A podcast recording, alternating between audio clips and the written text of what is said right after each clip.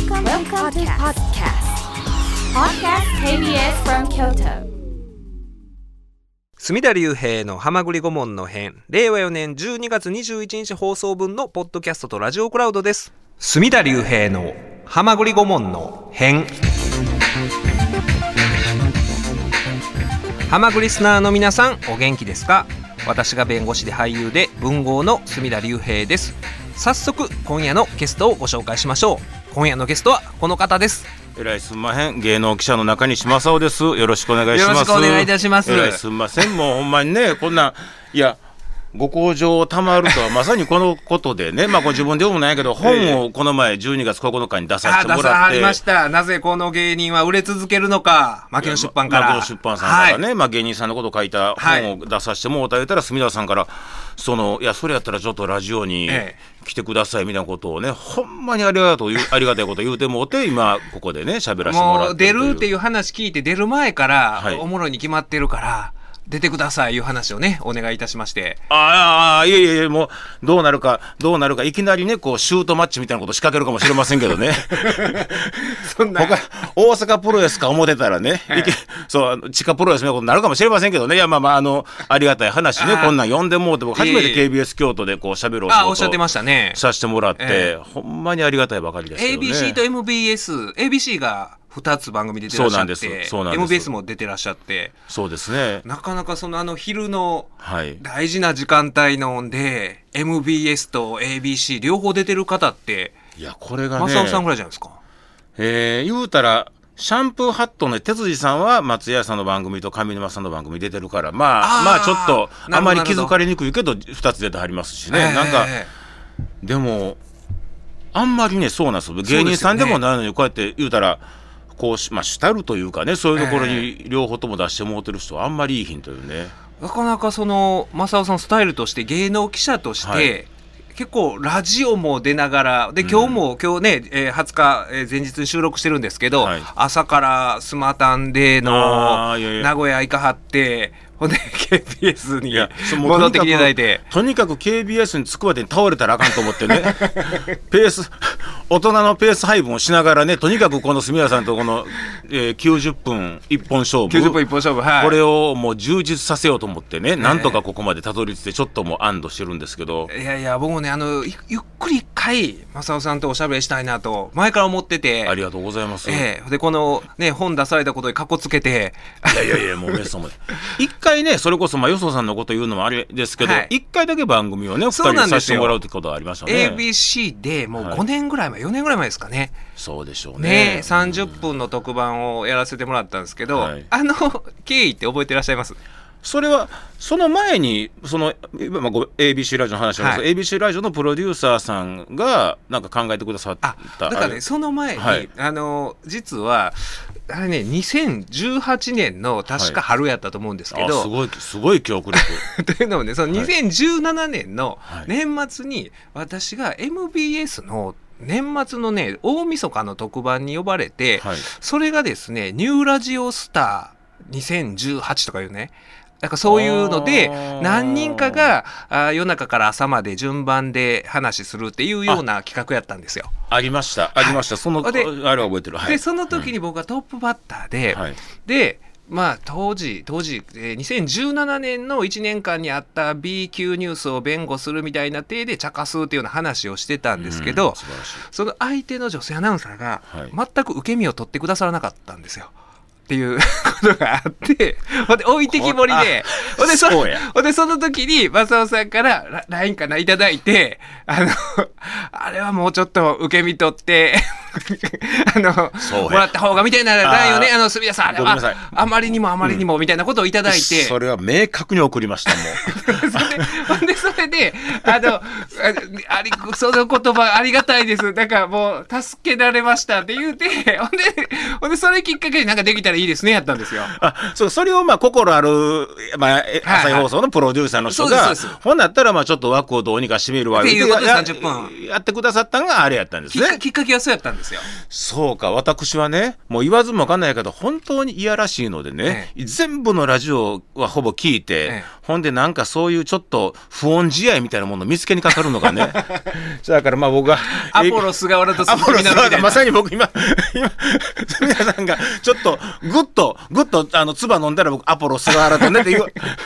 住んでるところで先越されましたけど、アポロ菅原みたいなもんですわ。神戸ワールド記念ホール神戸ワールドええもう明らかなもうね、ええこう、不穏マッチみたいなね。はい。じゃあそれこそ今僕 ABC ラジオで一緒にやらせてもらってる高山智博さんというね、えーまあ高山智博の織田信シスでやらせてもらってますけど、その高山さんがまあかつてやっていた番組で、そのお相手の女性アナウンサーの人も、はい。全く受け身を取らへん。ああそういうかかなりシュートを仕掛ける。もう高山さんがねなんかこうすんごいコミカルなチョップとかもやるんですけどね、はい。なんかそれもなんかもうこチョップが当たってることすらも認めていないみたいな。いなす。いなす。じゃあなんかそのほまあその受けをしてねなんかこう派手にこうあれみたいリック・フレアみたいにねええ倒れろとは言わへんけれども、しやけどなんかこう一応チョップ食らってんねやから、ええ。ダメージを受けたっていうね別にそれはあの不利じゃなくてまあそれはほんまに痛いからやるってことがあ,、あるのあってしかるべしやのに、え一切受け付けず 高山さんが一人でこうおどけてるみたいになってね。それを逐一ね全部毎回言うてるっていうね、まあ、そういう趣味のいいことをやってるのの走りがね隅田さんに言うた流れやったと思います。でもあの方別にそうじゃないんですよね。あの他の僕番組聞いてたらはい。じあの受け身取らはるじゃないですか。高山さんのえた例えばそのあい私が不穏相手を。ふあのー高山さんの、高山さんの相手の人は、その人は、まあ、あんまり特定のこと言うたら、その人のつ、潰しみたい、潰しみたいになるけど、僕が思ってる、僕が思ってる人はね、まあ、一生懸命やってはるんですけど、なかなか自分のね、素性を明かさへん人でね、AM ラジオで喋ってるのにええ、年も何歳か分からへん。えー、ほんで、なんか、自分の好物が何かも明かさへん。もう、あの、自分のそのプライベートでなんか昨日こんなことあったとかいうのも一切言わへんというね。えー、それそういう人やから、何を高山さんが言うても、なんかこう、いや、あの、黙りこくるわけやないけれども、はいなんかそれに対する返しがまあほぼなくて、あ、そうなんですねって言ってね、終わるというね。AM ラジオにもかかわらず一番そこをね切り売りするね媒体やのにそうですよ。別に無理して嘘ついてそんなことやることじゃなくて、ほんまのことを言うのが僕こういうラジオのね、ええ特に AM ラジオの僕値値打ちといそうか妙味やと思ってるのに、ええ何にも言わへんというね。24世紀のプロレスなんかな思ってね、これが。まあ、そんな、あ、そうか、それ、そもそもそれがそうか。僕そうなんですよそれは僕明確に思い出それわざわざ送るぐらいですから、すみそうそうませんね。だからあの僕が逆に送ったのは今年のあ今年だから去年の大晦日か MBS の相原さんのはい。年末の特番で、はい。正雄さんがコロナの女王岡田春江さんに関して、はい。完全にその女性として語ってらっしゃったのが僕あの新幹線でちょっと出張行ってたんですけど聞いててもうすぐね LINE 送りましたけどもうコロナをもう完全に車掌して女性として岡田さんを語ってらっしゃったのが 斬新というかね その大晦日に何言ってんねんこの人って思っていや、それは思います。あのね、しゃと、まあ、それも僕、まあ、えーそれこそこの本もそうですけど、まあ僕、ベースは書く仕事がベースですと。ほんで、えー年間200組ぐらいいろんな方のインタビューをしますと。200組ですか？これ200組でね、これも、ええー200組ってとこなあの元文春週刊文春の中村龍太郎さんというね、はいはいまあ、いろんなテレビも出たはる記者の人で、えもうそれ中村龍太郎さんも200組もインタビューしてる人この日本国にいいひんから、んもっとそれ声高に言った方がええって言うてくれはるぐらい、ええ。まあ、なかなかこう自分で言うのもないけど行さんやってるとは思うんですけどヤフーで見かけますね。まあ、ヤフー、ね。あえら、えー、婦人公論ね、いろんなことやってね、うんうんはい。ありがた話、はい。そのうちの一人として岡田春江さんに話を聞いてくださいと、ええ今、渡辺エンターテインメントが窓口になって、そうです、はい。だからもう大手芸能事務所やから、ええ。しやから、その本出したタイミングやったのかな、なんかそれで聞いてください。で。で僕、全然そんな、そんな、まあ、そんな誰でも共演者である前に、女やみたいなこと僕普段から言うてるし、まあ、ほまあ、ほんまやけど、その、初めて会った岡田春江さん最初からそれとして見てたわけじゃないんですけど、え。なんかこの、いっぱいむちゃくちゃ出たはったから、ええ。その辛労でものすごく痩せたんです。そうですね。随分痩せられましたよねものすごく痩せたって、痩せたって、はい。ほんで、痩せたんですっておっしゃって、あ、実際そうですねって、僕もそれは、ある種言うたはんねんから、それに対する受けとして言うたら、ほんだら、いや、ちょっと中西さん見てくださいよ、つって、こう、僕の前でね、こう、ボディーラインをね、すごくこう、強調したような感じで、こことかもすごくこう、えーまあそうアピールを。アピールを。はいはい。ずーっとこういろんな角度からここ見てくださいよって、そらねそう来られたらね。別に最初っから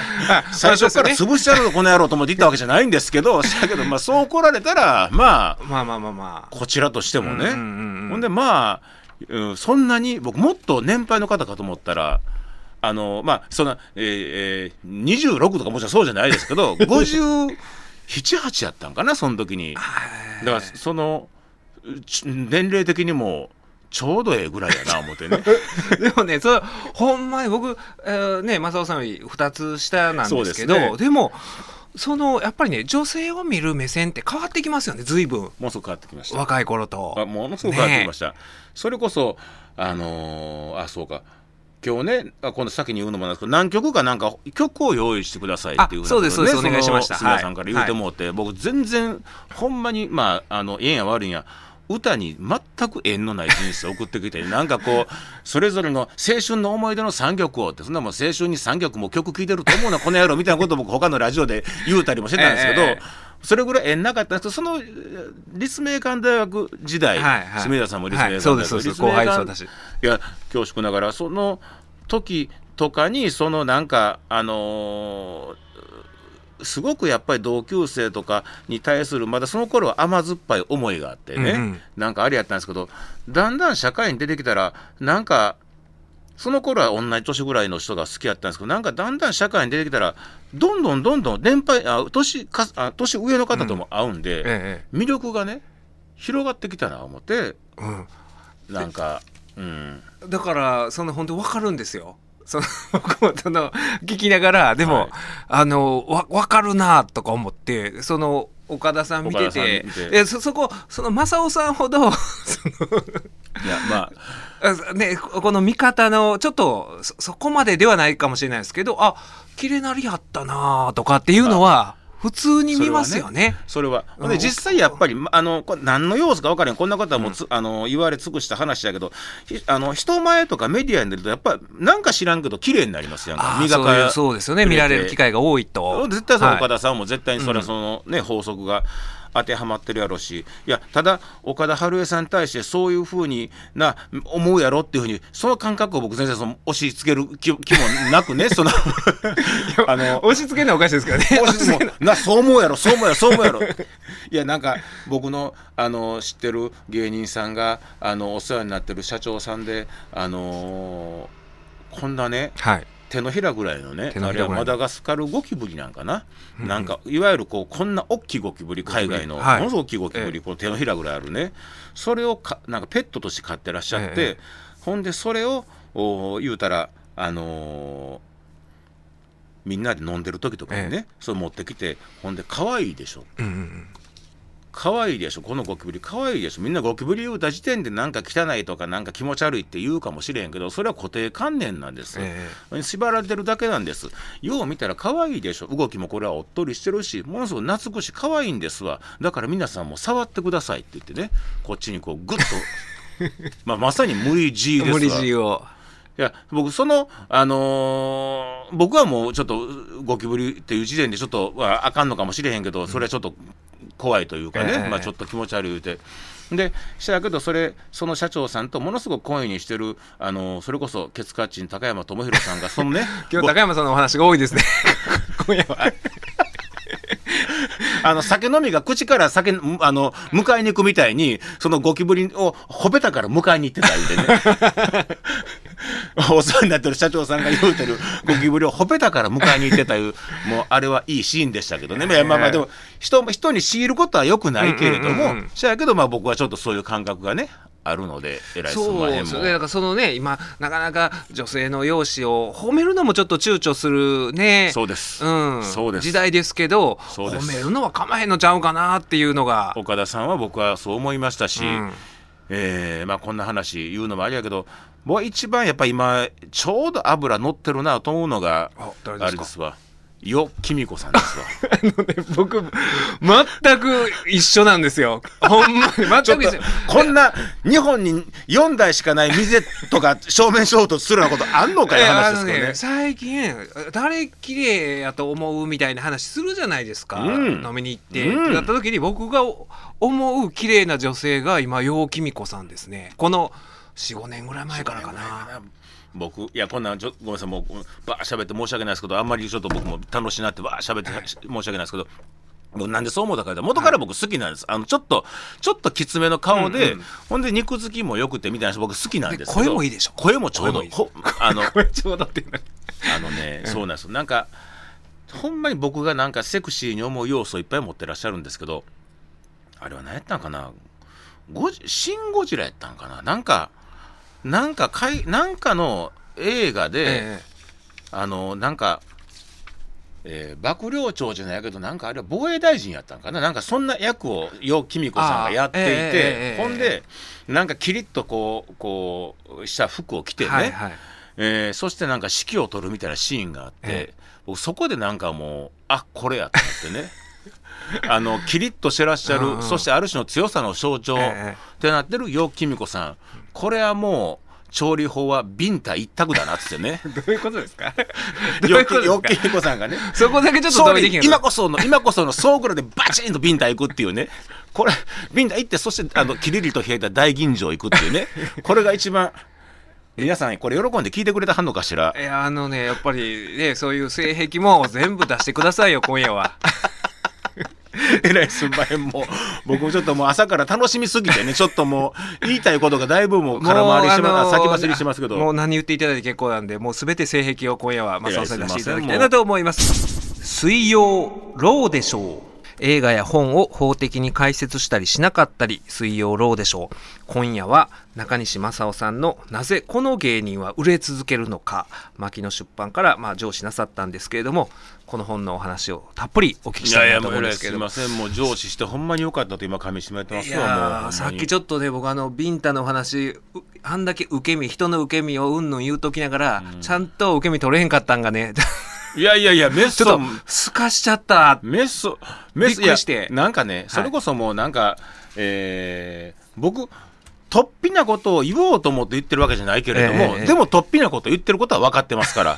なんかそのなんか基人に思われようと思ってなんかあそれこそ虫食べるみたいなことをしてるわけじゃないけれども、あの好きで虫食べてんねやけど、ええ。ただ人が見たらヒヤッと思うやろなってことは分かって言ってますから。だからそれはもうここですぐ受け身を逆に取られた方がなんか 不自不自然というかこそんな攻撃にそんなラダーをラダーを使った攻撃にすぐ対応できる方がね そうですそうです。もう逆にあれですからえらいす。んまへんも。う。あのメールいただいておりますよ。墨田先生中西正夫さん佐山さん浜栗リスナーの皆様こんばんはありがとうございますお疲れ様です。えーさてこ、なぜこの芸人は売れ続けるのか、あ、ごめんなさい。千と千尋天然、えー茨城県の男性33歳からいただきました。あありがとうございますえーなぜこの芸人は売れ続けるのか楽しく読ませていただいております。25組の芸人さんに関する知られざるエピソード満載で中西正夫さんの持つ幅広い人脈だからこそ書けた一冊だと思います。まさに芸能記者として長年芸人を追い続けてきた正夫さんでしか書けない最高傑作。登場する芸人さんたちがみんな良い人に思えてしまうのは正夫さんの人柄なんだと思います。何かに成功するためにはここまで過剰な情熱や気遣いが必要なんだと芸能とは全く別な世界にいる自分も大変勉強になっておりますいやーもうありがたい、はい。それこそほんまになんかいやこういううんまあ書き物なんていうのは読む方がどう思っていただいても、はい。もう自分の手は離れてますからね、ええ。それでなんかしょうもないこと言うとんなとか何かとか分からへんやとか、まあ、読む方にそれは解釈していたらええけど、まあ、か書く側としたらこんな風に取ってくれたら嬉しいなと思ったことど真ん中のことを言うてくださってるのかねもう。はうん。いや本当に。私もこれ読んであこれあの芸人のことを書いた本なんだけれども、うん。本当に汎用性のあるあらゆる業種で、ええその当てはまる心理を書いてるんやろうなっていやいやいうふうにありがとう。だから、このタイトルね、なはい。ぜこの芸人は売れ続けるのかっていうタイトルは、これは出版社の編集者の方がつけてくださったんあですね。そうですか正雄さんご本人ではなく。僕じゃなくて、はい、うん、でこれは結局だから僕が書い僕は25人の僕がほんまに男前やと思う芸人さんを書いたんですけれども、結局う単なる芸人列伝じゃなくてそこから何かしらやっぱり人生、まあ人生とは大げさやけどなんかまあ生きていく上で、ええあるいはお仕事していく上でやっぱりそういうことは大事やよなっていう、うん。まあハーフビジネス本やないけれどもそういう要素もあった方が読みやすいんじゃないかっていうことでこういうタイトルをつけてくださっったんですけどねまさにでもなんかそうやって抽出をもししてくださったならば書き手冥利に尽きる話ですけどね。だからそれも本当に正雄さんはもう至近距離からあの見られて目撃なさってるんでその芸人さんを。だからあのまあ正雄さんにしか書けない。いやなんかねこうそれこそまあちょっとこう、まあ、ほんまに普通普通にというか真面目な話で言うたらそのメッセンジャー相原さんのね、話も書かせてもらってるんですよね。えーまあ、2009年のそれこそ今ぐらいクリスマスの時期ですわ、相方の黒田さんに大変なことがありました。ありましたありましたほ。んでそれこそもう、まあ、当たり前やけど大騒ぎになります。はいうん、ほんで、えー相相方の相原さんにも当然いろんな芸能記者、まあ、僕も含めそれスポーツ新聞の芸能記者とか一般紙の人とかもはいやっぱ相方の相原さんが何て言うのかっていうの動向も注目するし、テレビ局とかにまあ出待ち入り待ちみたいなことをし,、うんもうししてましたけれども。でその日の晩に僕相原さんから連絡があってちょっと正雄ちゃんうちで飯食おう言うもてう当日ってことですよね。当日です、はいだからもうことが終わったあ起こったその日もうみんなさ相原さんの家とかも周りに記者がいるような状況で、ほんまやったら僕もそこにまあ立場的にはねで当時まだデイリースポーツの記者ですから、そこでまあいいとくのが普通なんかもしれないですけど相原さんのお家に入って相原さんと相原さんの奥さんと相原さんの小学校の時の親友の方と僕と4人でご飯食べてたんですね。もうインサイダーにインサなってるわけですよね。僕この瞬間にね、なんかいや変な優越感とか俺は食い込んでるからここで喋るんだみたいなそんな薄っぺらいしょうもない話と違って、えなんかこう自分の生き方としてなんかこういうとこにいんうんこういう色になったんやなと思って、うん。だからなんかそこでなんか僕まだその頃はデイリースポーツの社員やしその頃はまだ別に会社を辞めるなんて話も1ミリもないけれどもなんか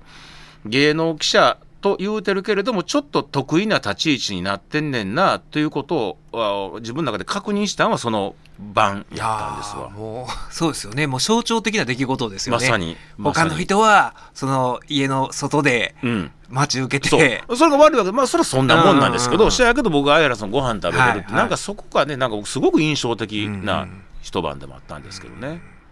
がそのね相原さんもこの間この番組来てもらったんですけどおその北野誠さんにおける竹内義和先生みたいな感じで相原さんにおける正雄さんみたいなうん。感じにね、よくそれを構図としてよういろんな人に言ってもらいます。ねえ。まあはい。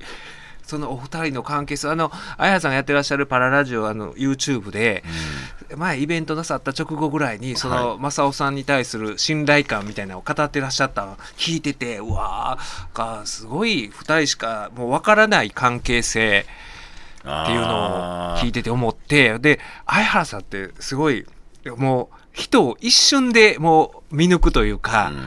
あのここのね相原さんのお章に書いてる、えー冒頭ですけれどもこれこれ読んで大丈夫ですか？あ全然もうねね僕の本やからそんなねもう全部全部一から朗読していただいても僕は 僕は大丈夫ですけどね。だからそのお相原さんの名言から、ん。あー紹介なさってるんですけど夫婦とはコブラツイストをかけながら歩いていくようなもの。あはい。でだからそういう本質的なこと心理みたいなことを、あの方ズバリ言わはるじゃないですか。そうなんですよ。ねそうなんです。だから全部ね、なんか、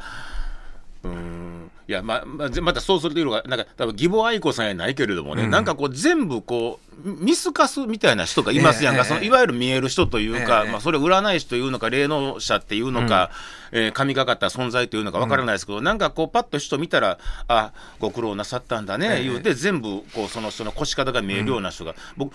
僕の中ではそれ、そういう方に近いというかね、なんか、あのーこうファイトスタイル的に言うたらなんかなんていうんやろなこうはあ毒舌みたいなことが立ったりとかね、えハードヒットみたいなことが立ったりしてなんかその、あーまあクリス正信さんやないけれどももう そのずっとジョ ジョ椅子だよ。クリスマスの分。はいはい。クリス正信さんみたいに椅子持ってきて椅子でバーンとついたりとかね、いうふうなことが軸のファイトスタイルって思われがちかもしれへんけれども、そのなんかこうものすごく受けの実はプロレスラーというかね、なんかこう全部こっち僕ラジオとかやらせてもらってものすごくあれなんですけど僕は芸能記者ですからほんまは自分喋るというよりも人の話を聞くのが本業ですから、はいはい。だから相手の人実は自分喋ってるようで相手の話の聞き方を実は意識そっちに聞いてたりとか、えまあもちろん自分の聞き方みたいなものもラジオでも考えながら喋ってるんですけど、それで言うと相原さんの聞き方はむちゃくちゃじゅむちゃ上手って生まれたらもう見たことないぐらい上手な聞き方してはるんですわ、だから実は受けがねあの人はむむちゃくちゃ達者なプロレいやあスラーの MBS のラジオを聞いててもほんまにその出てくる後輩が聞き手で来られるのを、もうその人間性をもう遺憾なく発揮させてあげるじゃないですか。そうですね。今別府さんと今か別府さんとかねすごいですよね。今別府さんがでこあ今別府さんこんなおもろいんやっていうのが。これはねもうあのあんまりてそう、まあ、僕もその手の内明かすとか僕も僕なんかには分からへんけれどもだから、ある程度相原さんが自分の頭の中でこういうふうなふりをしたら絶対向こうがもうそれはもうお何を答えても面白くなるわなっていうええ仕掛けみたいなのもあらかじめ相原さんがもう考えといて、うん。それを振ることによってもうバッとその場のあー熱が高くなる、そうなると今別府さんもこう次の言葉も出やすくなるし、うん。ほんだらどんどんどんどんこうスイングしていくというかねそういうのを作るのが本当にもう、まあ、上手なんて僕は言うことはないけどすごいなと思いますね。いやーだからあのねこのね名言で最初さっき言った冒頭書かれてるんですけど、うん。私がよく言うのがあの相原さんがそれ受けでそのあの偉そうなおっさんってなんで偉そうにするかわかる？偉ないからやねん。そうですね。すごい端的に。端的に。そういうこと言わはんのが、シンプルにそういう本質をねズバッて言わはんのが、うわすげえなーっていう、そうですよ、うん、そのもうクリスマスの部で言うたから 言うたからねもうこんなもんなんかあのあれやけど僕の中ではねそのクリスマスの部みたいな攻撃的なレスラーじゃなくて、ええ。僕の中ではね西村治みたいな感じなんです。ああ無我の。無我の、はいはいね、もう受け柔らかい。柔らかい、ええほんで全部を受け止める、ほんでそうちょっとこう自分の中の信念みたいなものもある、ええ。西村西村治が時折ビッグファイヤーを吹くみたいなね。なんかそういうポーゴとに 西村治なかなか。の合わせ技みたいなねところが、まあ、相原さんのすごいところかなって、まあ、お聞きの皆さんがこの例えで「うーんなるほどなるほど」って 何万人の人が言うたるか分からへんしネットで2人調べてもこの味は分からへんかもしれへんけど僕の中ではちょっとあのそういうとにかくうんうん。まあ、宗教者とは言わないけれども、こうすごくこう、うん、全てを受け止めてくれる、まあえ、えお坊さんのようなところもある人なんですけどね。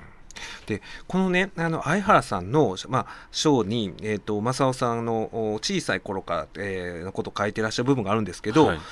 小さい頃から吉本興業の月刊誌「マンスリー吉本」を愛読し自分が好きなコンビのネタはビデオに録画して文字起こしをするような子でしたと。あそうそうでしたね、それは。やりやってましたね。それこそあネタもやるし、はい僕やっぱテレビお笑いっていうのが僕もやっぱ好きやったんですね、ええなんか。であのー久米宏さんのね、はい。テレビスクランブルっていうね横山やすしさんとあーええええええネタ張って、はい。えー日本テレビかな日本テレビ元気が出るテレビの前の枠のところでやってたから。それでで、えーさすらいのハリセンおじさんって言って、えーチャンバラトリオのね、はい。人が出てきてなんかこう、えー世の中の悪をくじくって、まあ、ちょっとした悪なんかこう、ええ言うたら、えー優先座席やのにまた開けて座ってるおばはんとか、ええそういう風な人をなんかこうハリセンでパンとつくみたいな、僕それがすごくなんか好きでね。それをこう、はい。毎週ええ。ビデオに撮ってそれのそセリフを全部字字に書いて 書いたから言って何になるわけでもないですよ。えそれは小学生ですか？小その時は小学生小学生で。ほんでほんで自分の好きな漫才師さんのネタとかはどうなってんやろうなと思ってなんかこう、まあ、それこそある時からはメッセンジャーのお二人のネタも、かいあそうかこうやってこうやって結局こうなってんのかみたいなことをやる子供学生ではありましたね。あそういう一回書き起こしてみてその構造を考えてみて構造を考える。ほんでなんかあとそれをなんか自由にしたら自分の中に取り込んだ感覚になってんのかなんかこれをビデオにとって残ってんねやけどなんかそれをもっとこう、ええ。えータンパク源として味わいたいという、まあ、それもひょっとしたらこうセクシャルじゃないだけであの文化的癖なのかもしれない、まあ癖ですよね。ですけどなんかそれで、それによってなんかよりそのさすらいのハリセンおじさんを味わう、ん。えーそまあ、の楽しみ方してる小学生いなかったでしょうね。おそらくいい品と思います。それってひ 友達に言ったことあります？その書き起こしたの見せたりとかいやそれは多分ねやってないですね。その、ん。さすらいのハリセンおじさんの書き起こしみたいなんとあと、えー自前の官能小説は同じ箱に入れてましたわ。誰にも明かさない誰にもパンドラの箱。パンドラの箱に。それはいつからやってらっしゃったんですか？自前の官能小説は。小2ぐらいですかね。小2ですか？小2ぐらいですね。早熟ですな。早熟ですね。ねえ。僕いつもよう言いますけどこれはもうあのーまあな何話ですとそういうふうなことの目覚めはもう5歳ぐらいから、あ言ってらっしゃいますよね。5歳です5か歳ぐらいから幼稚園の時ですね。からありましたね。そういう目覚めは。そういうそのもう具体的にそのおそれが意味する内実も分かってらっしゃった。それはもうちょっと後。あのね内実ま内実まではまでは多分分かってない、うん。うんでもでもやっぱりそこに対する欲であるとか、ええ。そこに対する見たい知りたい、うんうん。があったんですね。でも最初は、まあ、こんなんもう別の僕のプロファイリングやないけれども 最初に僕がなんかうはい。わっと思ったんは、あのこんなん僕言うたことあるのかな？あれうわうわっと思ったんは、そのウルトラマン太郎がねえいわゆるそのウルトラマンの、はい。普通普通のウルトラマン太郎ね、まあ、何の比喩でもない、あのウルトラマンシリーズのウルトラマン太郎がバードンというね、ええこうちょっと鳥を模したようなこう強い怪獣にやられるんですよ。バードンはい。でバードンがくちばしでそのうん太郎のカラータイマーを割るんですよ、ええ。割ってまあ倒すんですよ、はい。その時になんか僕ゾクゾクゾクって。よろしいな。えそれはそれは何歳ですか？それが多分ね4歳か5歳4歳ぐらいでそういういう見方を。なんかでもこれ僕まあまあ相原さんとかほんまにこう親しいね、ええ人はそのバードンの話知ってますけど、そなんかちょっと前ですかね12年前ぐらいなんか、松本人志さんが同じようなこと言うたってね。あ。なんか仮面ライダーがやられるええ。かなんかそんな時になんか、はいうわー思ってなんかそれと実はセクシャルなドキドキがはいはいはいはい。一緒やって多分自分にとって最初うわーと思ったのはなんか仮面ライダーがやられるかなんかなんかそんなこと言うたはって、はい。なんかある一定そういうシステムはあんのかなみたいなねでことは。体になんか密着してますもんねあれって。密着もしてますしね。ね密着のスーツもありますし。なんか自分の中の絶対的なものが、えーあれまあ、ウルトラマンで言ったらはい。やられてしまう、はい。倒されてしまう、はい。死んでしまうってい。う、なんか自分の中の絶対的なものが怪我されたりとか、えーなしにされるっていうふうなことに対して、うわっと思う。だから僕やっぱ女性に対するねなんかビンタとかなんとかやっぱ女性に対するねあの思いが強いんですわ。うんうんいやこんまあこんなご時世にこんな表現が合ってるのか分からないけど、女性はやっぱし神聖なるものであって、ええええー汚れていないものであって、うんなんかそのすごくう大切なものである、はい。それがなんか例えばまあビンタに象徴されるようになんかそれが瓦解するみたいなところになんか僕のふわを感じえるんだろうなるほどなるほど。だからそれの原体験が今おっしゃってた太郎です。太郎ととバードンですわ。バードンで、はい。必ずしもその永遠じゃないというかええんじゃない。そのそこの瞬間に。当然、まあ、何かしらそれは崩れたりとか、うん。あのダメになったりするもんなんやけれども、やっぱその瞬間しかもそれが季節して訪れたりしたら、なんか、うわーってなるっていうのとなんか、うん、そのやっぱ女性がなんかっていうことが僕の中では結構同じ水脈でつながってるんでしょうね。だからそこはあのねもう勘違いするというお い入れたらあれですけどまあ言うたら比喩なんですよねそれ大切なものにこう、はいビンタをまあしたくなる、そうですね。っていうことにしときましょうよありがとうございます。そういうね、自分の大切なものを崩したくなるという願望が、あの、今ずっと言ってはるのは、正雄さんのこのね、頭の中の、思想良心の銃、頭の中で何考えてもいいし、まあ相手とこうね、合意、承諾があれば何してもいいですから。さすが、助かる。はい。さもう住田さんが言うてくれたらほんまにそうやから 助かる。もう。いきいきなりそういう話じゃないですよ。やそれは僕もね、それはもうあのそう。やっぱこの2022年に生きる人間ですから、ね。はいそれはもうねあれですけどまあ、あのある種のレトリックとしてみたいなところもありますしね、うんうんええあのそうですね。ただまあそういう。メタファー的なことですね。メタファー。メタファー。メタファーです。そうですメタファーです。いやうん。なんかそんなんでちょっとね僕あの子供だからその性的なことと笑いに関して、笑いにねすごい感度の高いお子さんやったんですね。お子さんそうですね。ね。確かに本も読まへんし映画も見えへんし、音楽も聴かへんけれどもまあお笑いは好きやし、はい。テレビは好きやし。プロレスも？プロレスも好きやし、だから、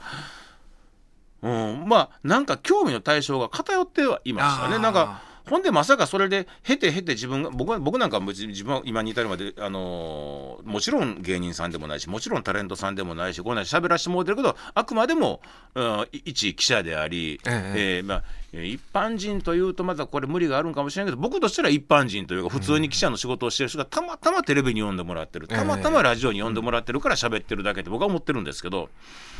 でも僕逆にね別にあの無理にそのおお話をそういうふうに振るとかじゃなくて、僕は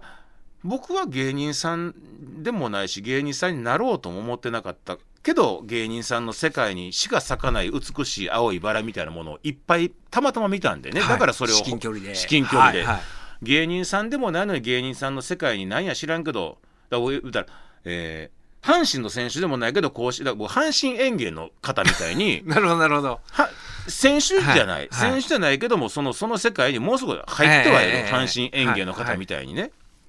だからこそその中であのーにしか咲かへん青いバラをよう見るみたいなことがあるから僕本書こうと思ったんですけど、住田さんの場合は芸人さんになろうと思ってるなろうともあなろうと思って、はいはい。実際はい。そのね、はい。オール巨人さんに弟子入りするっていうね、こものすごく大きい、えー川を越えてますやんか、ええこのお笑い好きじゃなくてほんまに行きましたやんか。それあそうですね。いやそその根源的な思いは逆に何やったやろうなと思って。あーだからそこの部分はあのーまあ私もその正雄さんほど書き起こしたりするっていうことはなかったんですけど好きやったし結構そういう分析的にこの構造どうなってるんやろってな、うん、多分考えてた子供ではあったと思うんですよ。実際そのままそれがもっと特化した大人にもなってますもんね実際 もう恐ろしいほどのいろんな分析とかメモみたいなこともね僕も一部見せていただきましたけどもうこれはもうえー緻密なテロリストのやり方やなと思うぐらいいろんな分析してはりましたしねなんか えそそんなん見てましたっけ？あの僕資料みたいななんかもらってちょっとはい。書きもんなんかのこう自分なりのあれなんですけどってなんか資料みたいなのもらってすんごいいろんな分析であるとかええすんごいことが書いてあって、あいや別にあのあのすんごいってきついこととかじゃなくて、その細かくいろんなことが書いてあって、はこんな一個のことに対してもこんなアプローチしはんねやっていうふうなことを僕まあのいただいて、ええ。そうなんです。あのそうですか？ちょっとうん。そのと言いつつ僕何の時のあれっていうふうなことをね パッと出へんからなんか僕僕もね何の時のあれやろと思いながらふわふわしてしまいますけどいやでもほんまその時になんかあこんなこうか考えてもの喋ったはんねやとかいうのを僕ななんやったかなんかの考察をなんあかーそうですか。いただいた時になあの水水道橋博士さんもなんか僕インタビューした時にいやこんなん外に出すもんじゃないんやけどあのちょっとあのふだあのちょっと書き留めたもんがあるからあの記念に持って帰ってみたいなこと言うて、ええ。もらったら、はい。ある種僕その時隅田さんを覚え出した思い出したというかなんかかもういろんなメモが書いてあってね。えーあの私もでもねその正雄さんと感覚近いなと思うのはもうかなりでもこう至近距離にいらっしゃるのにこう線を引いてあるじゃないですか。僕は一旦その弟子入りはしたんだけどあここは恐れ多いとやっぱ思ったんですよ。うわうわこれは本当にもう覚悟のできた人しかだからあの僕自分の本でも書いてあるんですけど普通の人はあの私も含めて一般の凡人は職業選択の自由あるけど、うん。ほんまに職業選択の自由がいい意味でない。逆に職業から選ばれた人らが集ってる世界やなと思って覚悟が違う。で、うん。ほんまに今私が職業上あの弁護してる、うん。このほんまに刑務所の壁の上をこう歩いてるような人がみたいな人がうんうん。うん面白いじゃないですか。そういう、なそのああの大御所の人って面白いとともに恐ろしい顔してはるでしょ。みんなねこ 怖いです。怖いでしょ。怖いです。みんな怖いです。だからそん。な普通のおっちゃんじゃなかったんですよ。僕はだからその17年、8年生きてきて、会ってきた、あの自分の親もそうやし、近所のおっちゃんも親戚のおっちゃんにもいない、そうですね。特殊な人らがいて、うわ、これはもうあかんあかん、逃げなあかんと思ったんですよ。ううんん、だから、あのー尊敬がすごいありますね、その。そうですよね。うん。なんかあのー僕の場合はさっきも申し上げた、まあ、今あのみたいに僕は今でも今でもそうですけど人人何倍人何倍どころか芸人さんの中でもだいぶ芸人さんといろんなことをやらせてもらってる方の人間やと思いますけど、でも僕あくまでも芸人さんじゃないっていうもうか固たるじ確たる事実とええ。僕の当たり前やけど僕の思いがありますんで、だからその選手じゃないからこそスッスッスッといろんなとこいけるんかなと思ってね、だからそ僕ほんま選手やったら多分いろんなことその甲子園をうろうろしてる中で、めっちゃいろんなことも思うやろうしでも僕阪神阪神園芸の人がこう軽視するとかじゃなくてその別に打つ打たへんの世界じゃないから、だから僕そのスッスッスッといろんなとこ歩いていけるから、結果なんか。何な芸人さん以上にこの青いバラを見ることになったのかなと思ってね、なんか今の話を伺って逆に思いましたけど。だからねそのあああんまり言えないんですけど、うんそのまあ芸人さんからまあ今の職業上の相談を受けることがあるんですよ。あのあーでそのそうもう言えないですけどだからそこででもその人らがあ今この問題抱えてんやっていう時に舞台上がったらめちゃめちゃ笑わしてるんですよ。それを見るとすげえなーって思うんですよ。確かにそれをそそれだけのちょっとこう心的な、うんもちろん重みもあるや重荷もあるやろうにそうか。そのもちろんご職業柄それはあるでしょうけど一丁誰の話か言ってみますか。全近代的なことでも一丁やってみ やってみるかっつってね。ですけど、あのーその、だからそれを見ると、そうわあの、まあ、僕